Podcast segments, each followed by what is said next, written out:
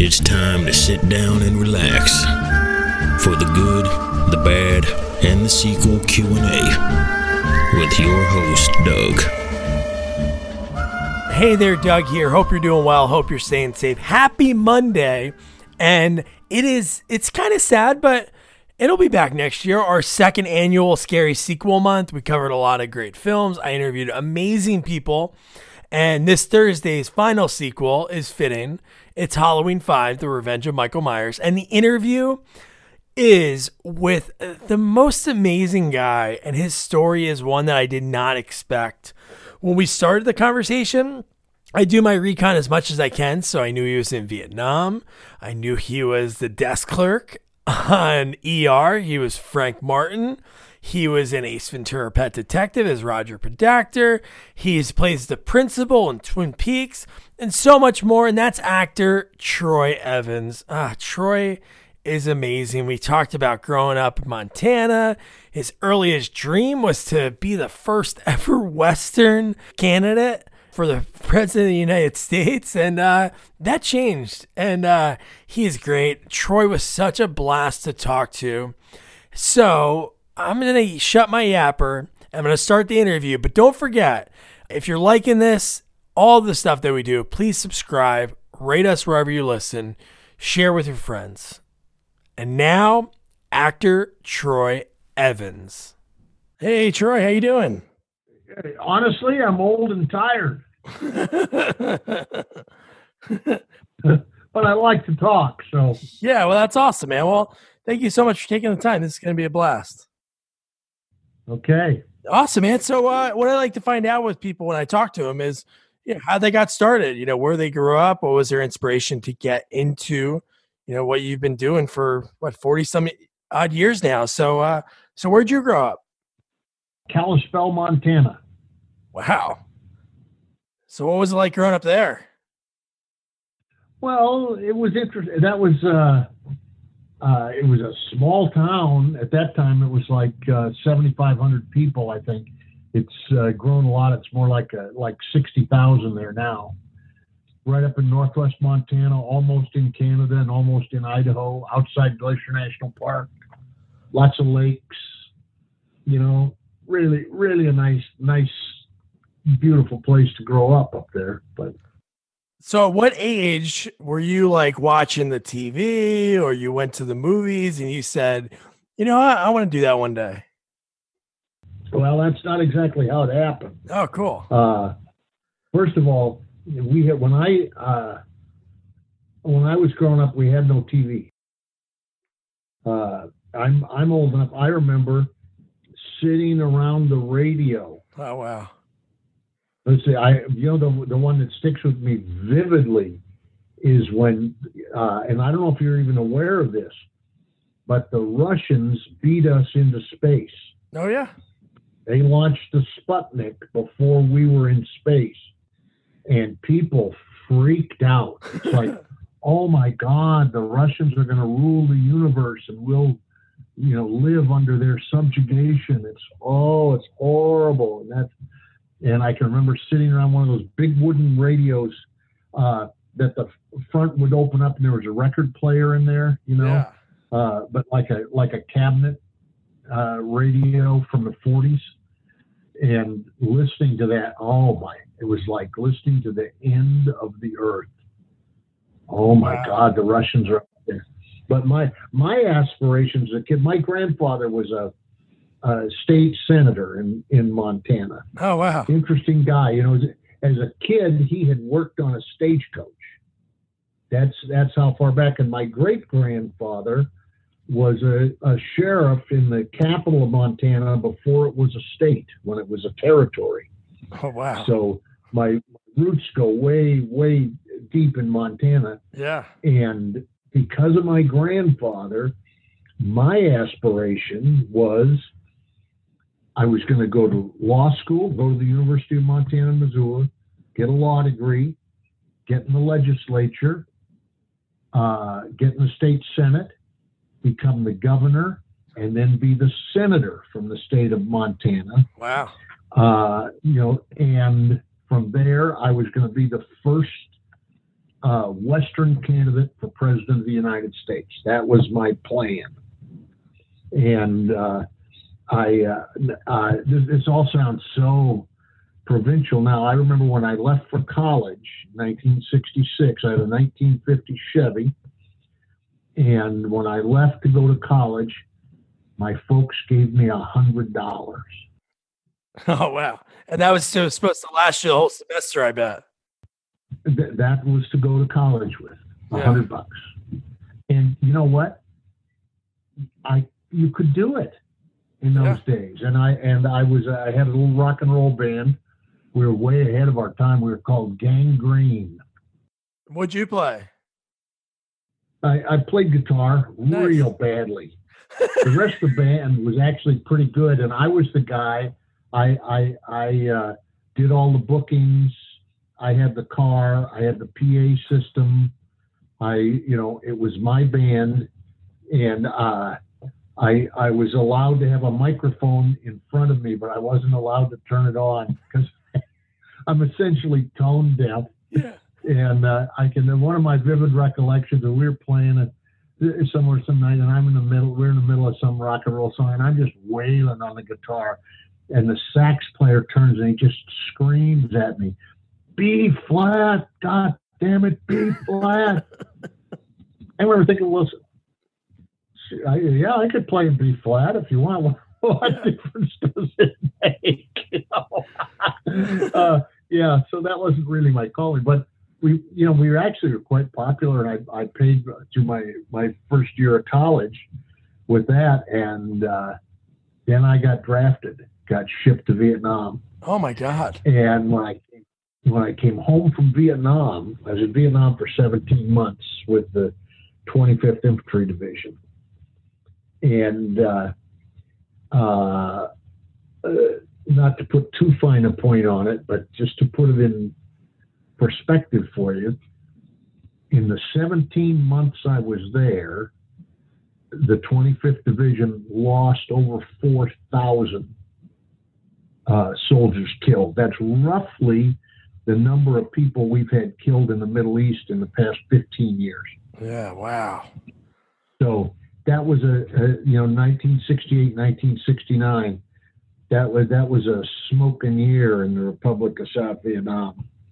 And by the time I got back, I wasn't aware of it, but I was a completely different person. Really?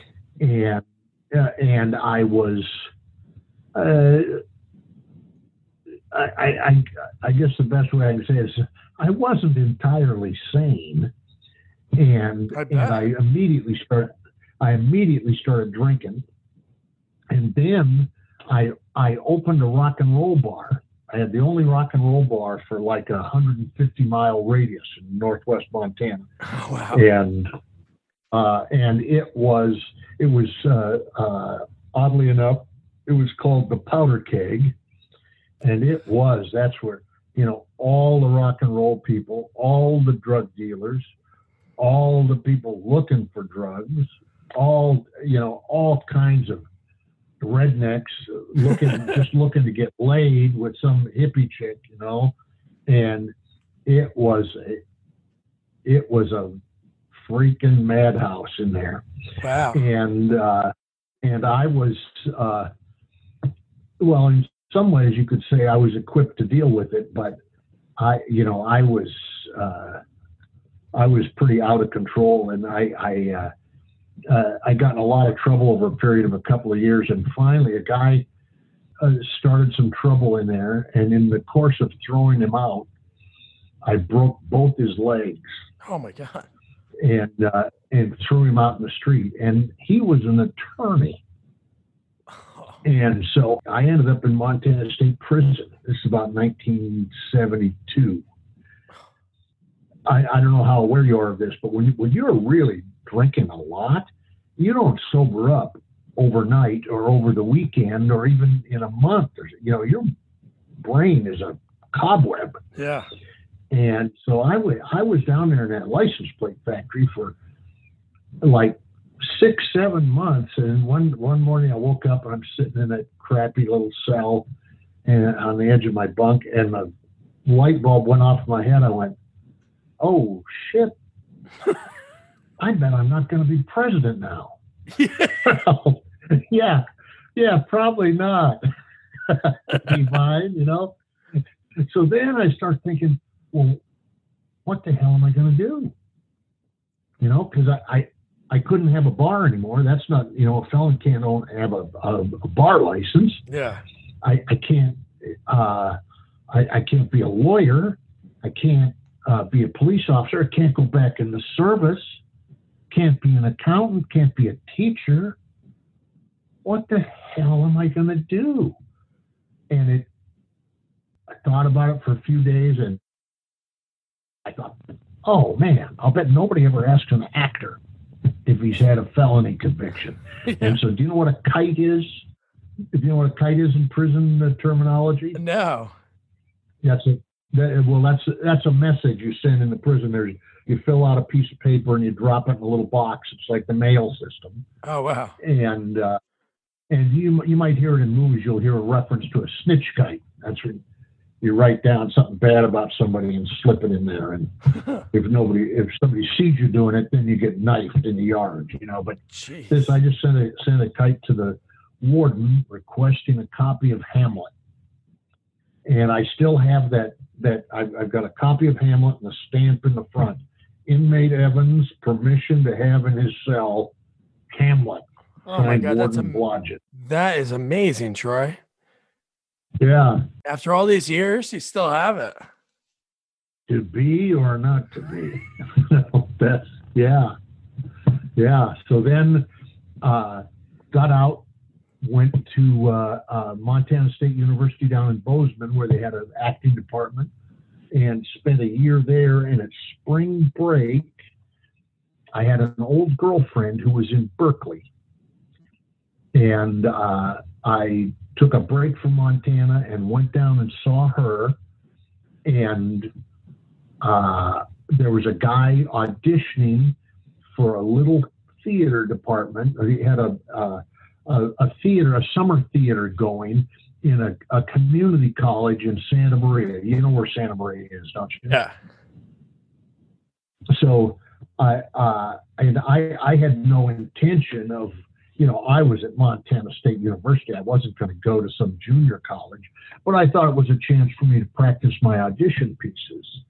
You know, so I went in and I auditioned for this guy. I still remember I, I went in and I did uh, uh, Hotspur uh, from Henry IV and a little piece from the opening of the Matchmaker and uh, Donovan Marley was the gentleman's name who, who had started this theater. And uh, and he said, uh, "That's." in- I finished these two pieces. He says, "That's interesting." He said, uh, "What's your song?" And he had a guy on the piano with him, you know. And I, uh, I said, "Well, I, I I don't sing." he said, "Oh, it doesn't have to be a prepared song, you know, just a little happy birthday or anything, just." You know, just so I get a, an idea of what your range is, and and I said, maybe you didn't hear me, pal. I said I don't sing. and I didn't think much about it because I wasn't trying to get the job, you know. And I look over and the accompanist looks like he's about to pass out. He's like, he thinks, should I be calling security or where did this clown come from, you know? Yeah. but I get back to Montana and and they sent me a uh, a contract Wow. and I knew one guy in California who taught theater at uh, Hartnell College in Salinas. And so I, I called him up and said, you know, this guy wants me to go down to Santa Maria. And he said, if Donovan Marley offered you a job, you have to take that job Oh man. you have to take that job. So I drove down. I didn't have a good feeling about it. I was sure I was going to drive all the way down to this junior college, and all these kids were going to be doing all the good parts, and I'd be spear carrying, and and but I got there, and you know, to this day, in fact, uh, are you watching Bosch? Yeah. Yeah, Eric Overmyer, who is the guy who who uh, uh, created the television version of Bosch from Michael Connelly's uh, novels. Yeah. That's a guy I met in Santa Maria, What? and I got my job on China. I got my job on China Beach because of someone I met in China, in uh, Santa Maria. I got my job on ER because of Santa Maria. Uh, it's it's and I met my wife in Santa Maria. Oh my god. That was a that was a pretty good audition, Yeah, I think so. you know. And yeah, Wow. So that So, that changed it all. So what year is this ballpark wise? Like 74 ish? that was 19, 1976 Okay. is was my first first season at Pacific Conservatory of Performing Arts in Santa Maria. And yeah, So when was the first time that somebody said, you know what? You should try auditioning for TV series? Oh, that well, that didn't happen that way either. It just, of course, every you know, all actors are thinking about that, Yeah. and uh, and so what I started doing, uh, the other thing that that happened because of Santa Maria is is Donovan hired uh, directors from all the the better regional theaters around the country, ACT in San Francisco. He hired uh, Jim Dunn, who you're probably too young to know. The California Actors Theater was up in Los Gatos, was a really good theater. Uh, South Coast Rep uh, down in Costa Mesa, um, Center Stage Baltimore, the Milwaukee Rep, uh, the Seattle Rep, ACT Seattle, all all those theaters. Those by being in Santa Maria, you would get to work for all those directors. So what I started doing, did two or three seasons there in Santa Maria, and I started getting these other jobs around the country in the Oh, theater. nice. And then anytime there was a hole in that, then I'd go down to to LA and start, you know, banging my head against the wall there, trying. And uh, you may- you may know, I wasn't the only guy in LA trying Oh, to get know. into, get in the TV business. So I I, I got a, a, a pretty decent agent. Well, well, I mean, he was a terrible agent, but what he dealt with was entry level character actors. That's what he liked. Guys like the guys who could play the cab driver, the bartender, the the sheriff, uh, the you know n- never never the main cop, but Yeah, the yeah, yeah. second or the third cop, the third guy through the door. Hold it, that guy, hold it. and and I start so I started kind of making a, a living doing that. Uh, but then to try to get up even to where I was auditioning for co-star parts, which are like four and five line parts, Yeah. I just wasn't getting it. And then uh, about uh, 80, 81, something like that, I get this audition for LA Law. And LA Law was the biggest thing in the world at the time. It was just Yeah. a huge phenomenon. And the part is sensational. It's all the way through, and it looks like it's like the comic relief uh, part of the series. There are all these serious lawsuits, and this is a plumber who's completely screwed up the uh, the plumbing installation in this health spa. So when they have their grand opening, the toilets are flushing into the jacuzzis, and there's all these plumber jokes and poop jokes and stuff in the courtroom all the way through.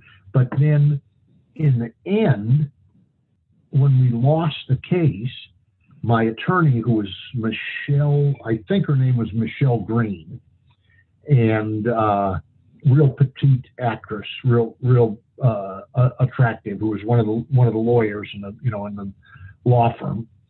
Um, uh, she goes back to her office, and I show up at the office, batter the door down with a length of pipe, and try to kill her Oh my and she has a gun in her and kills me in the last scene. So it's this.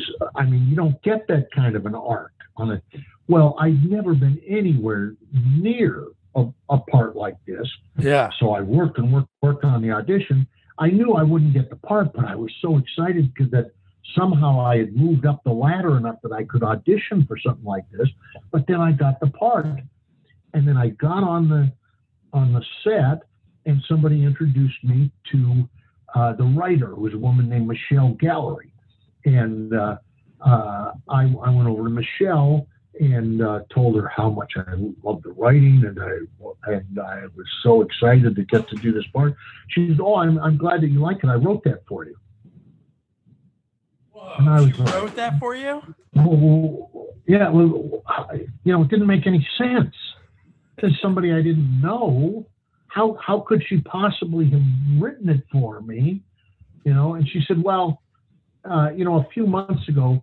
we went on vacation up to Santa Ynez, and while we were there, we went to the theater, and you were there doing uh, All My Sons. Uh, you know Arthur Miller's great, great play. Yeah. Uh, and uh, and that that part inspired her to write a part about this guy who seems like a funny, charming guy, but in fact he's willing to kill. Yeah. You know, and and not only did it give her the idea, but she handed it to me. And then that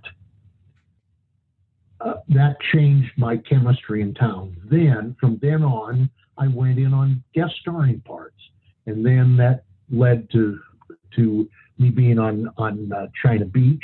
Yeah, as a series regular. And what was that like? Like the first time you landed a series regular gig? Well, yeah. Well, it was. Uh, well, I'll tell you a little bit about that. This is uh, life's funny. First of all, my first day on uh, on China Beach, it was not a series written. It was a, a sergeant and Dana Delany and Marg Helgenberger had had to go back to the states from Vietnam for something, and uh, so they were putting them through this. They had to run through this like shower thing to get disinfected, and uh, I was just this sergeant. And they knew that I that I'd been in Vietnam, so they just hired me. It wasn't even scripted. I was just yelling random army shit at these at these two while they're running through being sprayed with this disinfectant, you know. And uh, I was called at at 6 a.m on Friday. And then I didn't go to the set until noon on Saturday. So I was I was there 31 hours yeah. before I started to work. So I was hired, and I can't remember the actual uh, numbers now. It's a long time ago, but I was hired for like 500 bucks to do this one day's work. Well, I'll tell you, when you when you have a union, when you go past 24 hours, you know, you go past 12 hours, you're making good money. It's so it went from like $500 to like 12 or 13,000 dollars I made. Wow. That, for that allegedly that one day's work. Just what I had to do was just sit in this little tiny trailer, a honey wagon actually, and just be patient. Yeah, well, I think you've and done worse. Then, I then, think I, I, think you've been in tighter quarters, so I'm sure that was. Yeah, yeah. so I, uh, uh, so and then uh, then they had me back a couple of times. They, they made me the mo- they liked me and they made me the motor pool sergeant, and then uh, and then the next year uh, they hired me as a series regular as and wrote a nice storyline for me and everything and but it was uh, it was kind of hard on me that I found those those Vietnam situations where we'd have scenes where there was a, a lot of gunfire going on and stuff. Uh, uh, it's uh, more upsetting than I would have expected it to be. I'm sure. You know, and and then and there's another thing that I, that's kind of and, and I, I don't have any uh, I, I, hope this doesn't sound bad. I don't have any ill feelings against anybody or anything like that. I like all, all those people are nice people.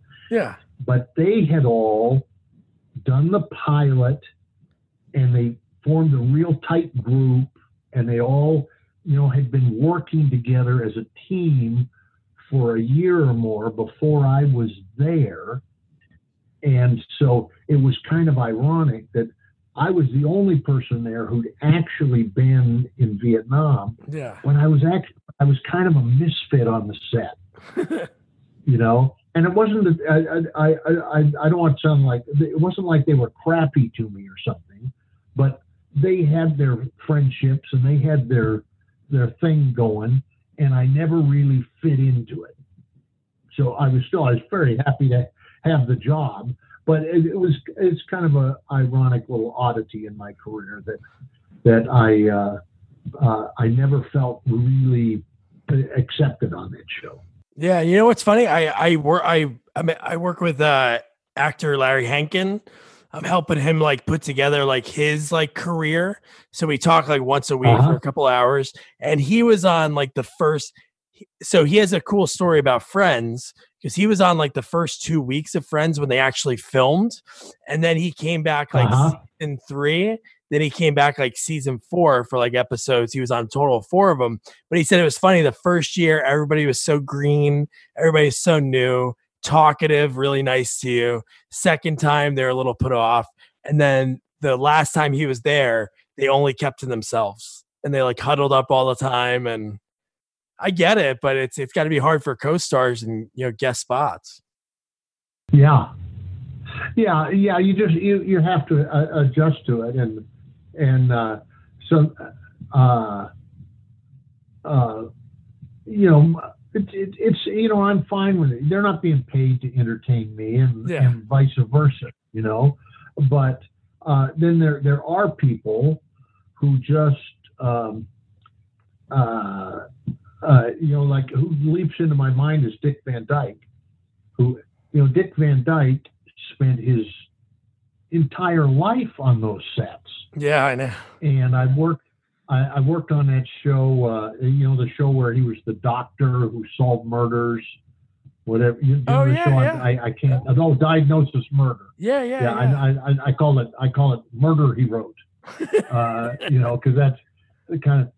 And uh, I, I did that that show a, a couple of different times, and uh, you know, my my, uh, analysis of it is, uh, his whole life he spent on those sets, and he comes out and the cast chairs are there, and there's some guy sitting there who's working that day, and that's his friend That's awesome. You know, and he came out and he just talked to me. We just, I mean, we just had a lovely time. It was as if we'd known each other for like uh, uh, 40 years, you know, which wasn't the case. But just, you know, nice, easy, casual conversation. And good- and then at the end of the day, I go home and that's it. Then we, uh, you know, don't see each other again ever. No, but that's cool. But, uh, but, but just to- totally at ease on the set. So Troy, when I do when I do like recon and I like uh look at people's like careers and IMDb, you've been in over 160 things. So I'm sure this is not something that you might even think about, but I think it's really cool. So the first credit you have on IMDb is on Lou Grant, and your character's name is Tom Pepper. And then Yeah. on China Beach, you're Sergeant Pepper. So that was like a cool thing Yeah. because that was a big moment in your career. You know, once you landed that series regular, and then it's pretty cool. Yes, yes, and Lou Grant. That was a big deal to get that Lou Grant. That Yeah. was the first, you know, first crack in the wall. By the way, the, the age that I was talking about in those early years, uh, and, uh, and his name was Dick Lovell, and he was, you know, he had a whole cadre of people like me. I'd call it the lumpy faced guys club, you know and he had this little tiny office down on Highland, and he had uh, all his clients' pictures on the wall across from his desk. And a, a lot of the casting directors let him just go ahead and cast those little parts. really? Uh, you know, the the the cop who who shows up and has one line, they, you know, so he calls, okay, you're on uh, uh, Facts of Life tomorrow. Uh, be there at six thirty. Don't chew gum. say, say say stuff like that to you, and uh, he uh, I don't think he ever made a deal uh, that was. Do you know what scale plus ten is? No, no. Is that how you get paid? is- sounds like it's it, uh, it's yeah. You get union scale plus ten percent for the agent, and that's Uh, you know if you have an agent, you get they, they have to add the ten percent for the agent, and that's and and that was as far as his negotiating went. And there are numerous, numerous uh, stories about. Here's a, a, couple of a, an actor named Will Ute that I know really uh, thought about about this and had been with Dick two or three years, and he and he set up a meeting and went in and Dick said, "Will, what's what's on your mind?" And Will said, "Dick, the thing I would like you to understand is that I would like to be successful enough in this business that I make you a millionaire." And Dick looked at him and said, Will, I don't need the money.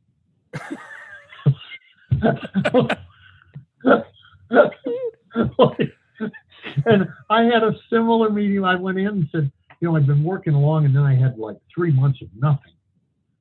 And uh, I went in. He said, what, what, what, "What's the problem?" Troy? I said, "Well, I was working. I was, you know, getting a, a couple of jobs every month, and it just stopped. No auditions, no jobs, nothing." He said, "Well, Troy, it's pilot season." well, of course, I wouldn't want an audition during pilot season. Of course not. Dick. Oh my God! When I, I finally left. Oh, you left him when? What? what part of what part of your career did you leave him? Like China Beach wise, like the late eighties? Uh, you know, I don't remember exactly when I when I made that break, but but early early '80s, I would say '85 would be the latest I was with him. And when I went in and, and told him I was leaving, he said, "Why are you doing this?" I said, "Dick, I want to have a, a, a bigger career. I want to be in movies. I want to do guest starring parts on TV." And and he said, "Well, why didn't you say so?"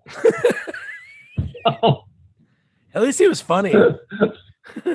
oh yeah, he was he was a funny guy. But he got you know, he got people started. And uh, there was a guy named Bobby Hoffman, and Bobby Hoffman was famous. He cast Happy Days. Oh. And uh, and then that made him uh, the king of Hollywood for like 20 years. Uh, and Bobby Hoffman, after he cast Happy Days, then for years he cast, if they could possibly get him, they could, he was considered the king of comedy. And at some point, uh, Dick Lovell got me a, not an audition, but just a general meeting to go ahead, go in and just meet Bobby Hoffman so he'd know who I was. So I go in and I sit in the office, uh, sit there in the chair, and he takes five or six phone calls and makes a couple of phone calls and in and out of the room finally, after 20, 25 minutes, he comes in, sits down, and says, Well, he picks up my resume. He looks at it, he says, Oh, well, Troy, he said, I, I see you're with Dick Lovell. I said, Yeah. He said, Oh, that's a good agent. That's a good agent. And I'm thinking, Well, I, I like hearing that. You know, he said, Yeah, he's, you know, Dick's got pretty good actors and they don't cost a fucking thing. okay, then. Uh, thank you, Bobby. Thanks for pointing that out. Oh my gosh. At least they were honest with you. He was probably more honest than he intended to be. Yeah, now, right. Uh, do, do, do, you want to hear an uh, an epic story about the early part of my career? Yes. Uh, Heather and I had a little uh, apartment in mid Wilshire. We had our rent was three hundred bucks. Wow. we didn't have it. I got an audition for planes, trains, and automobiles. Oh, yes. And this wouldn't happen today. But, and it was a part, the part was, there was no dialogue. It was just described uh, that uh, uh, Steve, Steve Martin and John Candy are hitchhiking and, um, uh, and this Mr. Oshkonagan, the cheese truck driver, picks them up and gives them a ride, but he makes them ride in the back with the cheese. They haven't written any dialogue.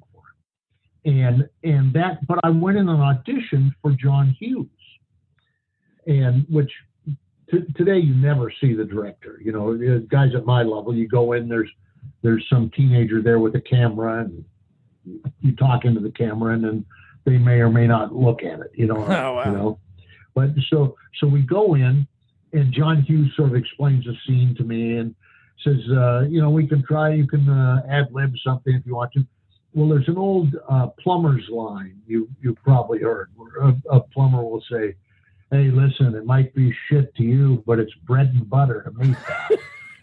and I, I just I just stole that that little line. I I said, "Okay, you guys, all right, I'll I'll give you a lift." I said, "But you be careful back there. That might be cheese to you, but that's bread and butter to me, pal." Nice. And John Hughes thought that was fabulous. That's awesome. So they hire me to play Mr. Oshkonagan, and I'm going to make a thousand dollars. I couldn't freaking believe it. You know, that's three months' rent Yeah. for for one day's work. Saying if I get to say it, one line. Well, then they called me a couple days later and said, "Well, we've decided to shoot that in uh, in Buffalo, New York." And uh, first, I'm thinking, so so I, I I don't get the part. They said, "No, no, no, no, you'll do it." But you know, I I was so green, I knew nothing. I'm thinking, how the fuck am I going to get to New York? you know, it's going to blow the hell out of my thousand dollars. And uh, Dick Lovell explained, no, no, no. They'll fly you to New York, and you'll get a thousand dollars for your travel day and a thousand dollars for your travel day back. I'm like, holy shit! now I'm making I'm making three thousand dollars. Oh my god! So I fly to Buffalo, New York. They put me in this little hotel and this teamster comes to the door and he hands me 150 bucks and i'm like hey hey hey you know this what's going on here i'm supposed to be getting a thousand bucks a day and the guy said that's your per diem i didn't know what per diem was he said it's your spending money spending money i get spending money holy shit i'm in buffalo for two weeks they don't shoot the scene Oh my god. all I'm doing is sitting in my little room, adding the money up over and over, not believing it. You know, ten thousand dollars, eleven thousand dollars, Wednesdays, you know, twelve thousand, thirteen thousand. Oh my God. Well, then they call me down to the production office and say, well, the company's moving to Chicago. So again, I think I'm off the picture. You know, so I go back to LA. No, no, you go with us two weeks in Chicago, St. Louis, Missouri, Jesus. Kankakee, Illinois, Woodstock, Illinois, Cleveland, Ohio, Quail Hollow, Ohio, 11 different cities, 51 days on the movie. 51 days. I make $51,000 plus uh, uh, what is it like twenty five hundred dollars in spending money? Yeah. It's like, and you know, to this day, I've never made that much money on any other movie. Really? Normally, when I make a movie, I, I make about thirty grand. I make you know five or six thousand a week is, is Yeah. the the range that range that I'm in. I get five or six weeks on a movie, and I haven't had one of those for for years.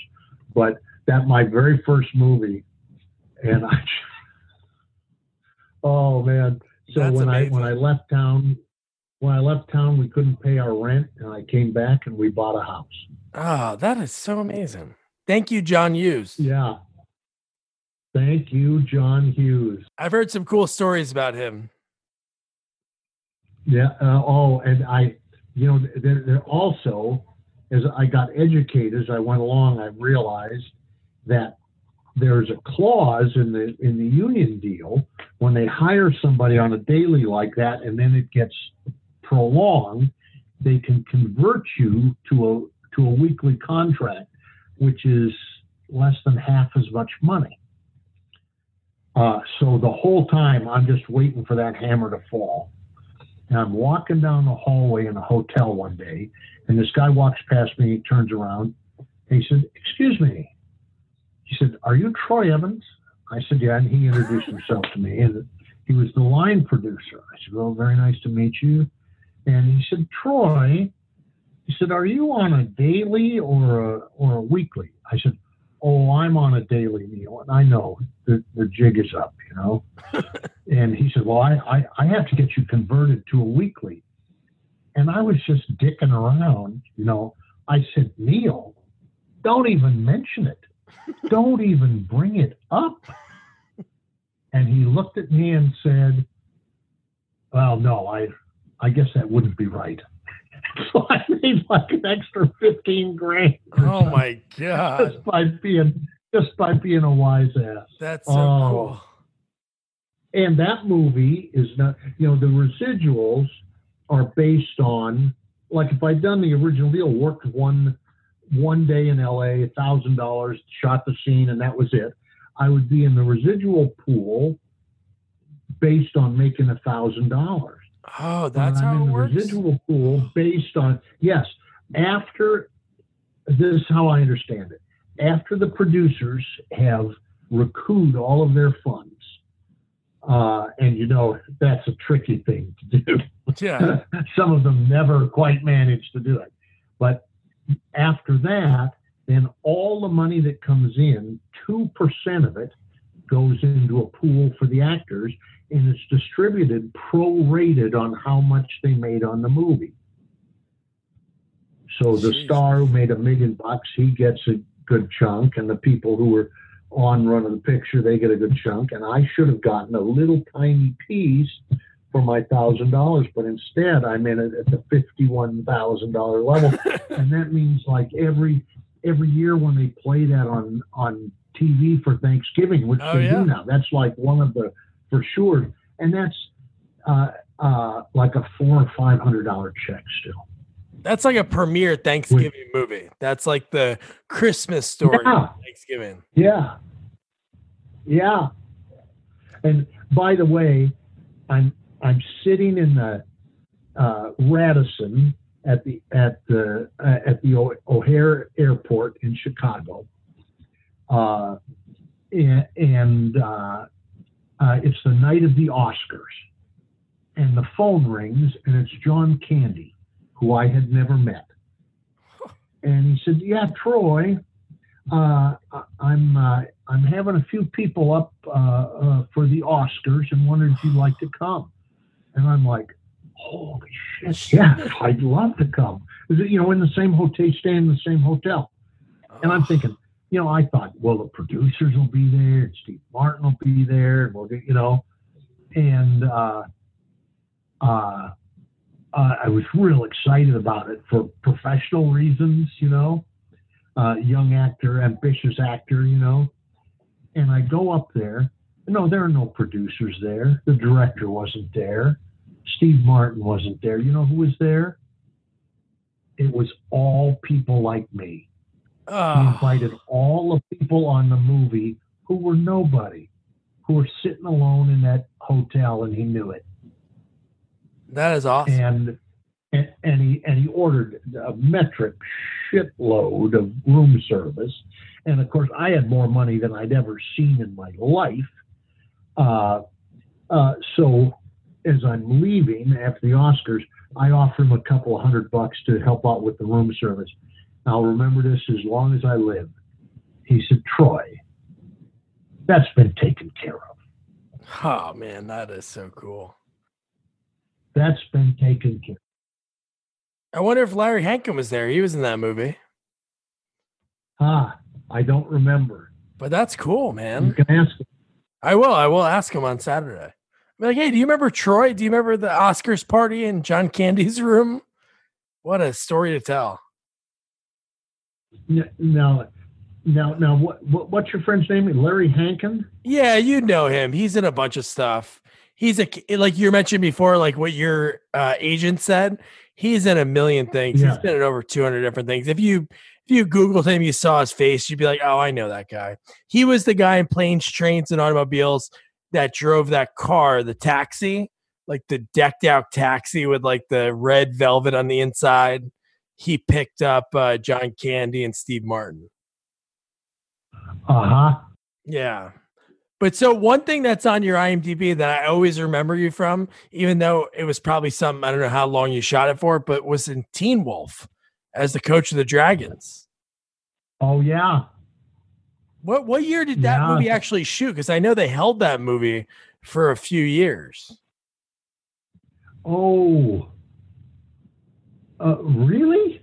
Yeah, they had they waited on it because they felt because I think Michael J. Fox was doing another movie at the time that was going to have a wide release, and that film needed to be able to sell it, and they couldn't sell it at that time because Michael J. Fox wasn't anybody just yet, so they had to wait. I'm sure I could just Google it, but uh, so what was that experience like? Because I know that was a low budget movie. Uh, oh yeah, yeah. It says 1985. Yeah, yeah, that's when it came out. That's that's funny. Let's see. You know who else is uh, uh, is in that movie? Who I just absolutely love is Jay Tarses. Was that the other Jay coach? Tarses. He was the other coach. the Oh, dude, he's the best. Oh, you, you know he was a, a long, long time uh, um, uh, writer. He, you know, he Really? worked for Mary Tyler Moore. Oh, and, man. uh, uh, yeah, let's see. Uh, No, he's funny, and he's another one. I interviewed recently a guy that took over one of the roles of Michael J. Fox's buddy in the sequel, and Jay Tarses' characters got recast. I don't know if he didn't want to come back or how it worked out, but he was so good in that movie. Just the stuff that he would talk about. Yeah, look up look up Jay Tarses on on IMDb, and you'll see he has a uh, an unbelievable number of, of writing credits. And let's look at his producer credits: Public Morals, Days and Nights of Molly Dodd. Oh, he's a Bob. He's a Bob Newhart guy. He started on Bob Yes. Newhart. Oh wow, Yes. that's awesome. Tony Randall show, Ah. Bob Newhart show. Carol Burnett. Yeah, Oh, he actually And he wrote was- Muppets Take Manhattan. I never knew that. Look at that. and he, he oh, he's so so funny. I I saw him. Uh, uh, there was this incredibly beautiful woman who was a makeup artist on Teen Wolf. And then this was like first day or second day, something like that. And she's standing there, Jay Tarses is standing there, and he just turns to her. And he says, I'd eat bees for you. There's a pickup line for you. Oh man, if I was single, if I was single in 21, I would definitely use that often. I Uh, eat bees for you. Oh, yeah. I, I he's just a wonderful guy. So when that movie's done, you're you're obviously there for the because you're the coach for the scenes and you know, I know there was a stunt double that playing the actual basketball. But what do you think that movie would actually be? Because I know the budget was like shoestring. They shot it pretty quick, right? Wasn't it only a few weeks? Oh, I, I think probably probably six or eight weeks. Oh, was that long? Okay. yeah, probably the the same thing I always think. I just think, well, you know, it's. I'll I'll tell you the I'll tell you the one I really got shot down on was uh, uh, Ace Ventura: Pet Detective, and uh, uh, uh, Carrey's going on and on and on about it. This this movie's going to do 200 million, and I'm thinking. What are you smoking? Well, it's probably done two billion. You know. I know. Oh man, he was he ever right? What was that movie like? Uh, like that experience? Because he was still pretty green at the time, right? That was his first big he was pretty movie. green, but but he was incredibly, uh, incredibly uh, hardworking and funny. He doesn't turn it off, right? Was he Ace Ventura 24 7? Uh, no, not not exactly. Oh, that's good. but um, uh, but what what he would do is uh, um, you know between takes you would see him he'd go in, into a zone where he's thinking about okay that's fine what can I do that's funnier every every every single take would get a little bit better because he would think of something a little bit better to do. Yeah, I, I, I have a high regard for him. Yeah. Roger Podacter. Very, very. it's funny, in a few years, obviously that came out in 94.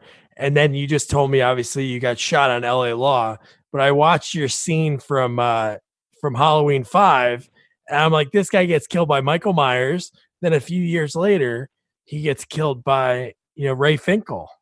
Oh yes, yes, right. I I forget that that I was I was dead. You did die, yeah. People ask me, yeah, yeah. Are you in the sequel? No, I'm dead. they killed me. I'm dead. Ah. but that was, yeah, that that was that was a happy experience. No, I bet. I bet it's just he he he seems like he. I don't know if you ever saw his documentary that was on HBO called I think it was on HBO, Man on the Moon, about him filming that movie, and he never got out of character when he was Tony Clifton, uh, Andy Kaufman's alter ego, and it is it's almost like scary how in character he is. He showed up like piss drunk, doing the voice, not stopping it. It was it's wild to see an actor get that mode, but I'm sure a lot of actors do do that. Yeah, yeah, it's it's not as uh, uh, it, I think it's not as common as it used to be. Yeah, uh, you know that's kind of method acting kind of, uh, but you encounter it sometimes, and I I just figured, you know, there's there's no one way to do it you know, I, I know what I do. I know what works for me. I know what my my process as an actor is, and uh, uh, that's uh, I, am always a, a, little put off when when they're like acting teachers who have the answer. You know, yeah. no, there isn't an answer. There's you know, there's only there's only the work you know, and and how it, however it uh, however it works for you is fine with me. You know, and if what you're doing makes me uncomfortable, that's my problem. Yeah. You know? so we we touched on it a little bit before you mentioned obviously that that opportunity you had in Santa Maria uh, to you said it led to a lot of things. Obviously, you met your wife, and that's the most important thing. But then it led to ER. So, what was that like? You had you were on the pilot, right? The first episode. I was the first episode. I was uh, Noah Wyle's first patient. I was a cop who'd been shot in the leg, and you know, traditionally on television, uh, you could be on a show uh, this season, uh, be in an episode, and be Mr. Smith, the second grade teacher, and then next year you're on the show, but now you're a, a bartender somewhere. Yeah. Or something. But on ER, they had a strict rule: you could only be on that show as one person. Oh wow! So it worked you know, out for you. And so, so then, so I so I played that, and I and that was uh, John Wells, who was the creator, and his his first wife had been at Santa Maria. That's how that opportunity came yeah. came around, and uh, uh, he he asked me if I'd do that. That uh, it was a little part, but I, I was happy to do it. And uh, then, like uh, I guess four five years later, yeah. Abe Benrubi, who had been playing the desk clerk, uh, left the show, and they they called me up about eleven o'clock at night. You know, uh, are you interested in uh, uh, in in being the you know the desk clerk on ER, and I was like, well, you know, I'd, I'd I'd really have to think about it. Hell yes, you know, and so and I did. I think I think I did 129 episodes of that. That's crazy. All those years later, and, and then it works out that way. Yeah, and uh, I'll tell you a little. You, you know, uh, that, and I'm very appreciative of that that show, and that show paid paid for our house. But uh, in the early years, they were paying people like crazy, and by the time I got there, they'd kind of tamped everything down. They were trying to get a little more control their money, and so I was really the lowest paid actor on that show. And there nine seasons and never never got a bump in salary. Oh, no, no token, no, nothing at all. And and it was bugging me a little bit. And uh, uh, my wife explained it to me. She said, Troy, she said, you know, you're right. You are getting fucked. But if you're going to get fucked, this is the way to do it. Your wife sounds like a lot of fun. That's awesome. Uh, on a on a sound stage at Warner Brothers with with a really good caterer, you know, how bad could it be? So, So, Uh, so Troy, two movies that fascinate me on your IMDb. I mentioned it a little bit before, but so you're in a horror movie and you were killed by Michael Myers. What was that like? Were you a fan of those movies at all? no, no. Not at all? As a matter of fact, uh, they appall me, and I can't Oh. imagine why anybody would want to watch one. uh, and and I and why somebody would uh, spend their creative energy making a horror movie. It's I mean the whole thing is completely lost on me. So Is that your only one? you know people. Oh no! Let's see. I'm in Near Dark. Oh, yeah, that's true. Uh, yeah, with uh, and and there's a um, a missed opportunity there because that's uh, oh come on Troy, what's her name? Um, the director of Near Dark. Do you know? Uh, let me pull it up. Uh, let's see. I I, I got it. Oh, Kathryn right. Bigelow. Kathryn Bigelow. Oh my god, and that was Near Dark was her was her first movie. that was her first movie. and uh, yeah, yeah, and so, uh, and I thought I did a nice, uh, nice job in that, but haven't worked, haven't never seen her since. And uh, she's an Academy Award winner now, I believe. yeah, it's funny when you go to the Near Dark IMDb page, you're right there. Yeah, Your face is on the trailer, Yeah. like the the st- still image. That's pretty cool. yeah. And I and I love that scene. That's my, uh, I I think of it as my Ben Johnson scene. because I'm, you know, I'm a cop and there's this guy in the bus station and he's obviously fucked up. And I don't fuck with him. I talk to him a little bit and I give him some money, you know, tell him to go home. And, you know, it's kind of nice to have, to not have the obligatory, not be the obligatory asshole cop. You Yeah. Know? So I, I, I, I, li- I like that scene. Yeah, and you've played a cop a lot. Was it because your your early agent he got you that one cop gig or in the early? Oh 80s? no, it's because I, you know, I'm, I, I, I'm, uh, I, I, wor- I worked on a show called Life Goes On that had a, a kid in it with Down syndrome, and uh, so th- then that raised my awareness of that. I, you know, it's one of those things that's just been outside my experience Yeah. and uh, uh, uh, so then so then this is going back like 20 years i'm coming out of a, a restaurant and they're waiting you know in the waiting area waiting to be to be seated as a family and there's a kid there about you know 12 or something obviously downsy and so i i, I stopped and spoke to him i said uh, hey buddy how you doing and he looked at me and he said you look so much like a cop, I can't believe it. Wow. Uh, man, you should be a casting director, my friend. Yes. Uh, so yeah, I mean, I I look like a cop.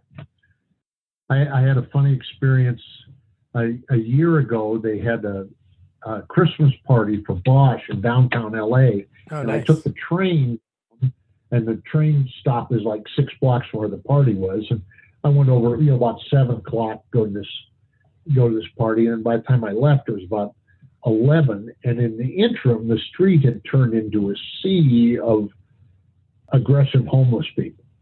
Oh, So by the time I get back to the, uh, you know, near the train station, I've given away any kind of small money that I've got, and I still I have a fifty in my pocket, but I'm not going to give somebody this fifty dollar bill out there on the street.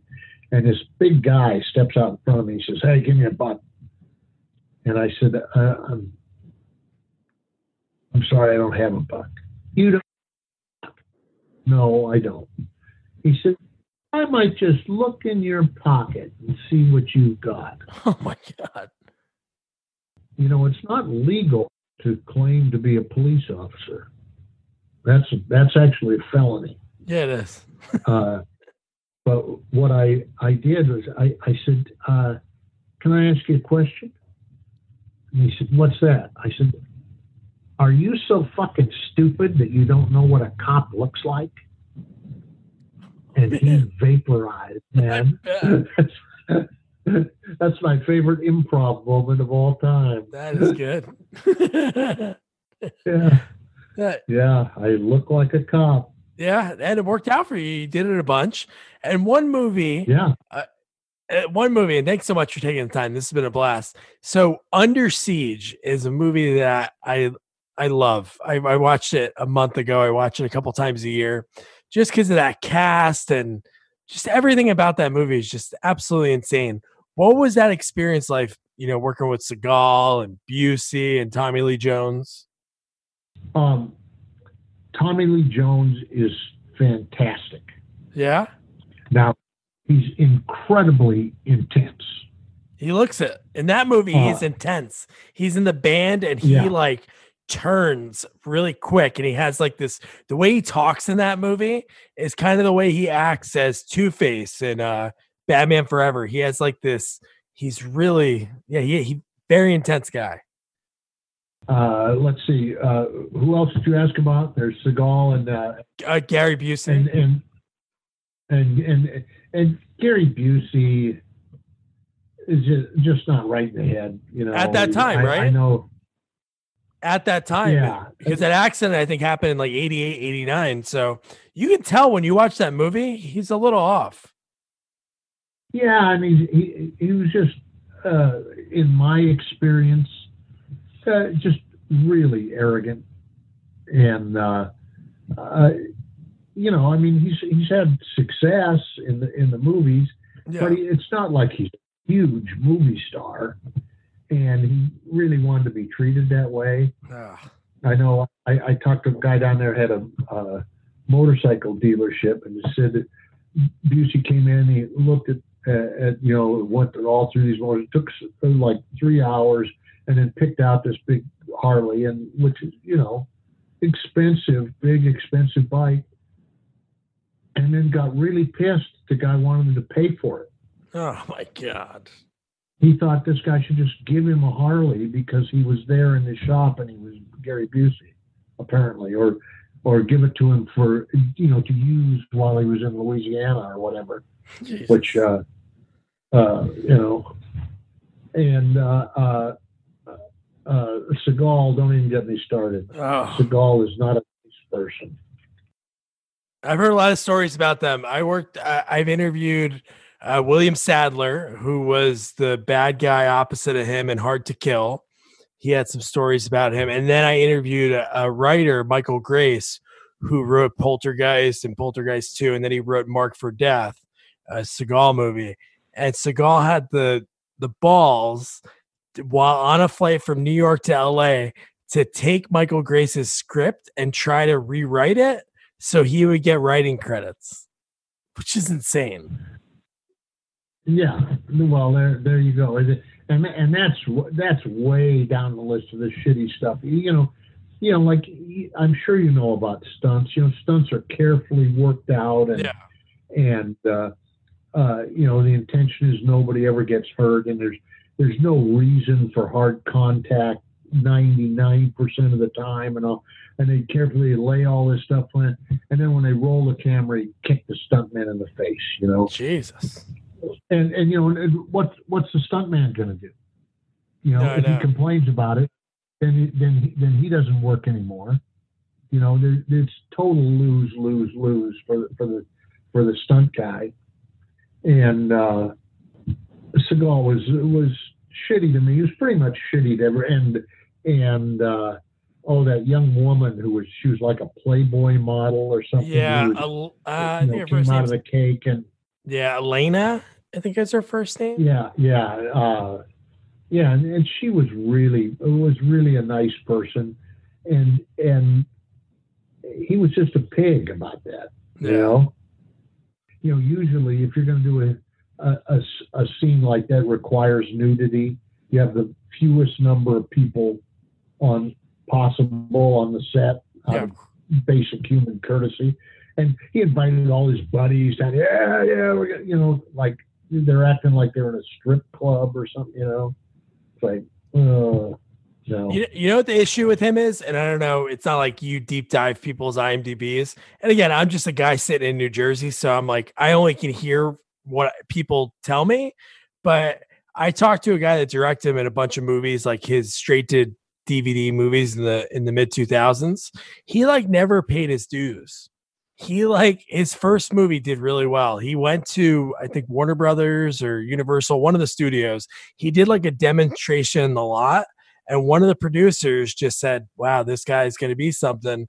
And then he had Above the Law, Hard to Kill, Marked for Death, Out for Justice. Like all of his movies did well, and then they just fell off right away. But that's why he acts like that because he has that ego because he never was on a Lou Grant or uh, William Sadler. One of his first things was on the uh, he was on the Newhart show.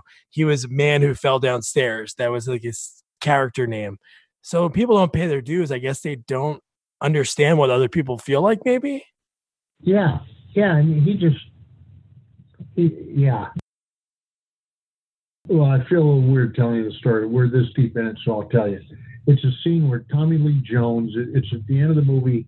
Uh, Seagal has gotten us out of the laundry room, and uh, uh, Tommy Lee Jones is getting away, and we're going to fire this big gun at the. Uh, he's getting away in the submarine. We're going to fire this big gun and kill him. You know.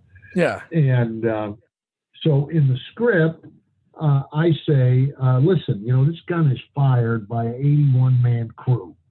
You know, we try to uh, uh, shoot this this thing. We're just as likely to blow the ship up as anything else.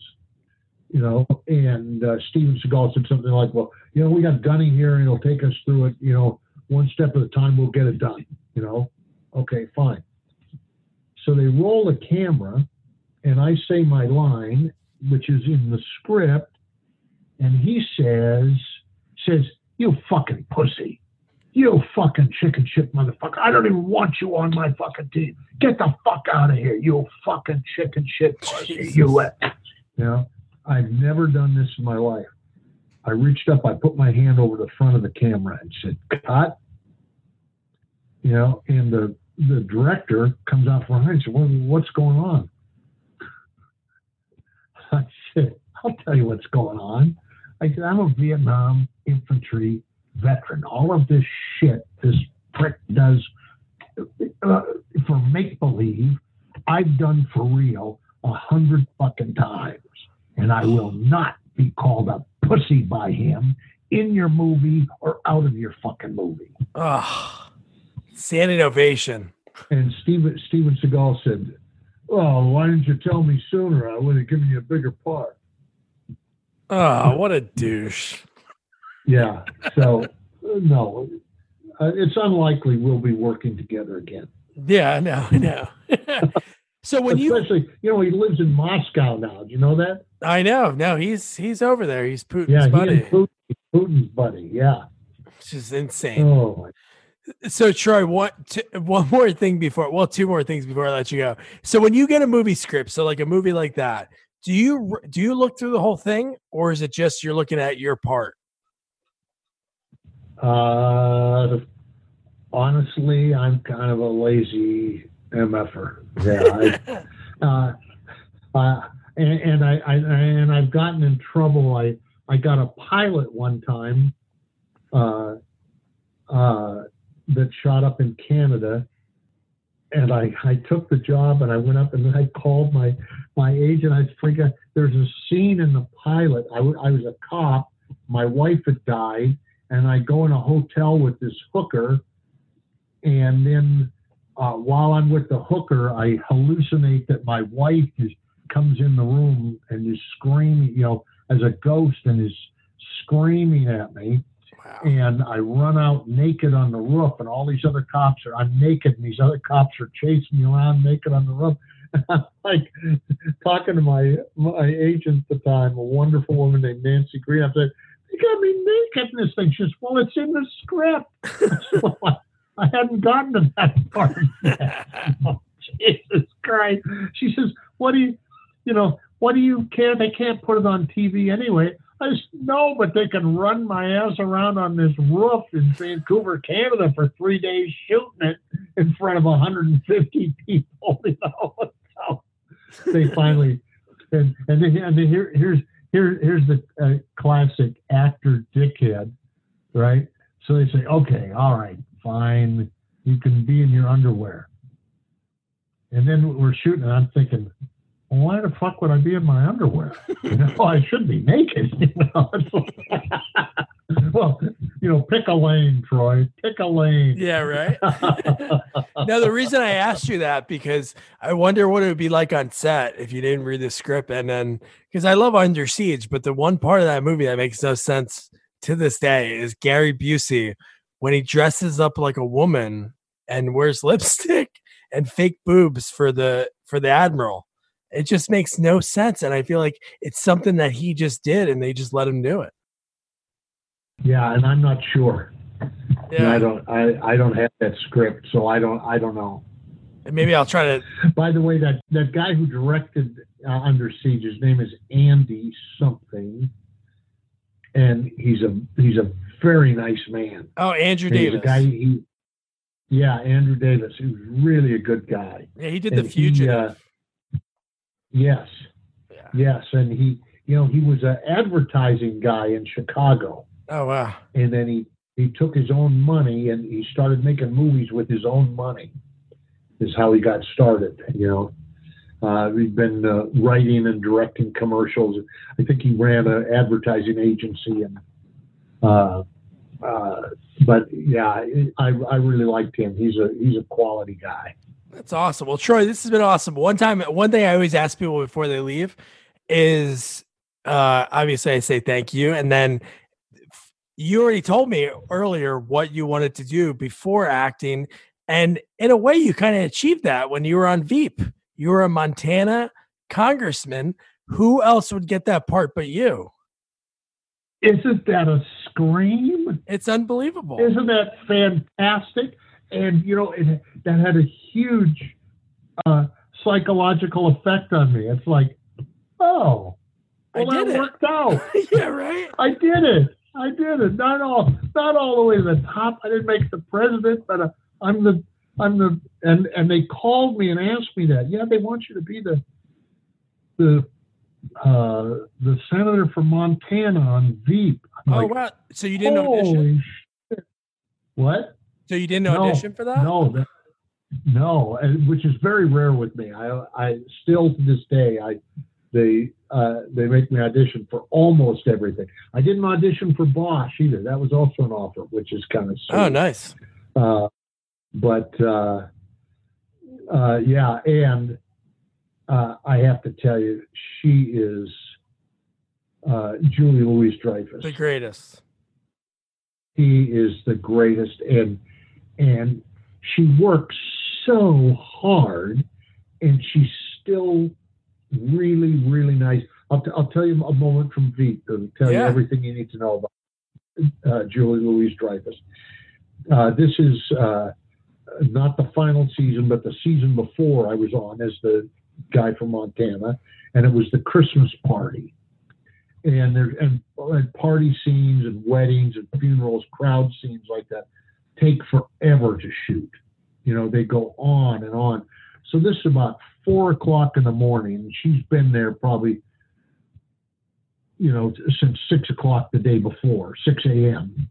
You know, and it's it's like four in the morning, and she's totally exhausted, and she's in in these freaking high heels, and and they have all the extras in there, and they're doing they're uh, you know just doing these pickup shots you know, to fill in the, the, the party scene. Yeah. And she's sitting there just she flopped down in this cast chair and she looked up they're shooting. She says, Oh, oh, look what they're shooting. I should be in the background of this. And gets up and runs over and basically does background acting for the background actors. Oh man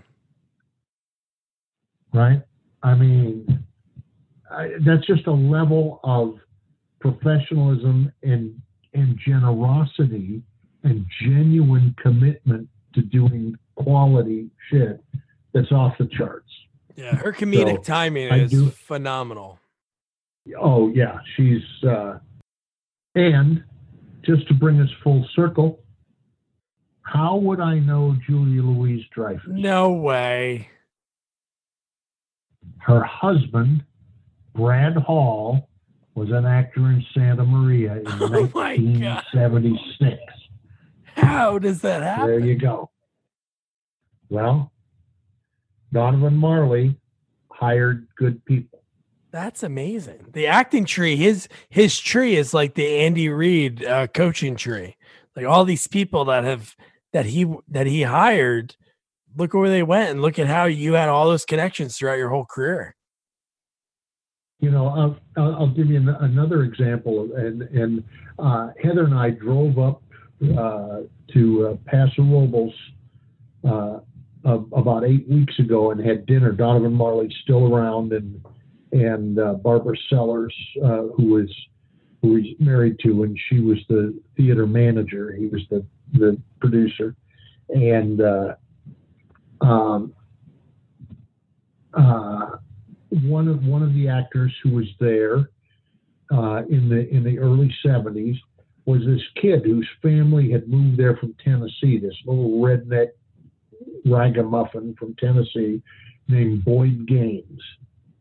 And I don't know if you're familiar with Boyd Gaines, No. but Boyd Gaines went you know, went got in started in the theater uh, there as a teenager in Santa Maria, and then and then went to the community college there, and then he went to Juilliard, and he now has has four Tony Awards Oh wow. in four different categories. Jesus. uh, uh, lead actor in a drama, lead actor in a comedy, supporting actor in a musical, support, but four, uh, four different categories, four Tonys. He can do a coffee table with his Tony Awards, Oh my god. and he came there as a, he was a, he was this kid who could barely speak English. Yeah. He's, yeah. And he was on LA Law. No, And he was on he was in Yeah. Porky's. yes. Oh Yes, he does. He's a, uh, now. By the way, uh, now are, are you a Bosch guy? You've been watching Bosch? Yeah, I watched I need to catch up on it. But no, I, I've watched it. I, I read the book. Do, do you know who Captain Cooper is? Uh, I should know who Captain Cooper is. Okay, well you have to. When you see Captain Cooper, Captain Cooper was also in in Santa Maria, and he was in Porky's, Oh my god. and now he's Captain Cooper on Bosch. Just these connections. That's so cool. Yeah, yeah. They're so, you know, if if if there's any young actor listening, here here's here's my two pronged advice for what it's worth. Yeah. Take every job, do the best you can on it. You know, unless it's just offensive, you Yeah. turn it down. You never know where it's where it's going to lead. Uh, and for Christ's sakes, be nice. It doesn't cost anything. Yeah. And you never know when you're gonna work with that person again. They'll be like, oh man, that guy was such a Right. dick. But if you're a dick, you know when you'll work with him again. Oh, Never. Yes. So Man, Troy, this has been awesome. Thank you so much for taking the time.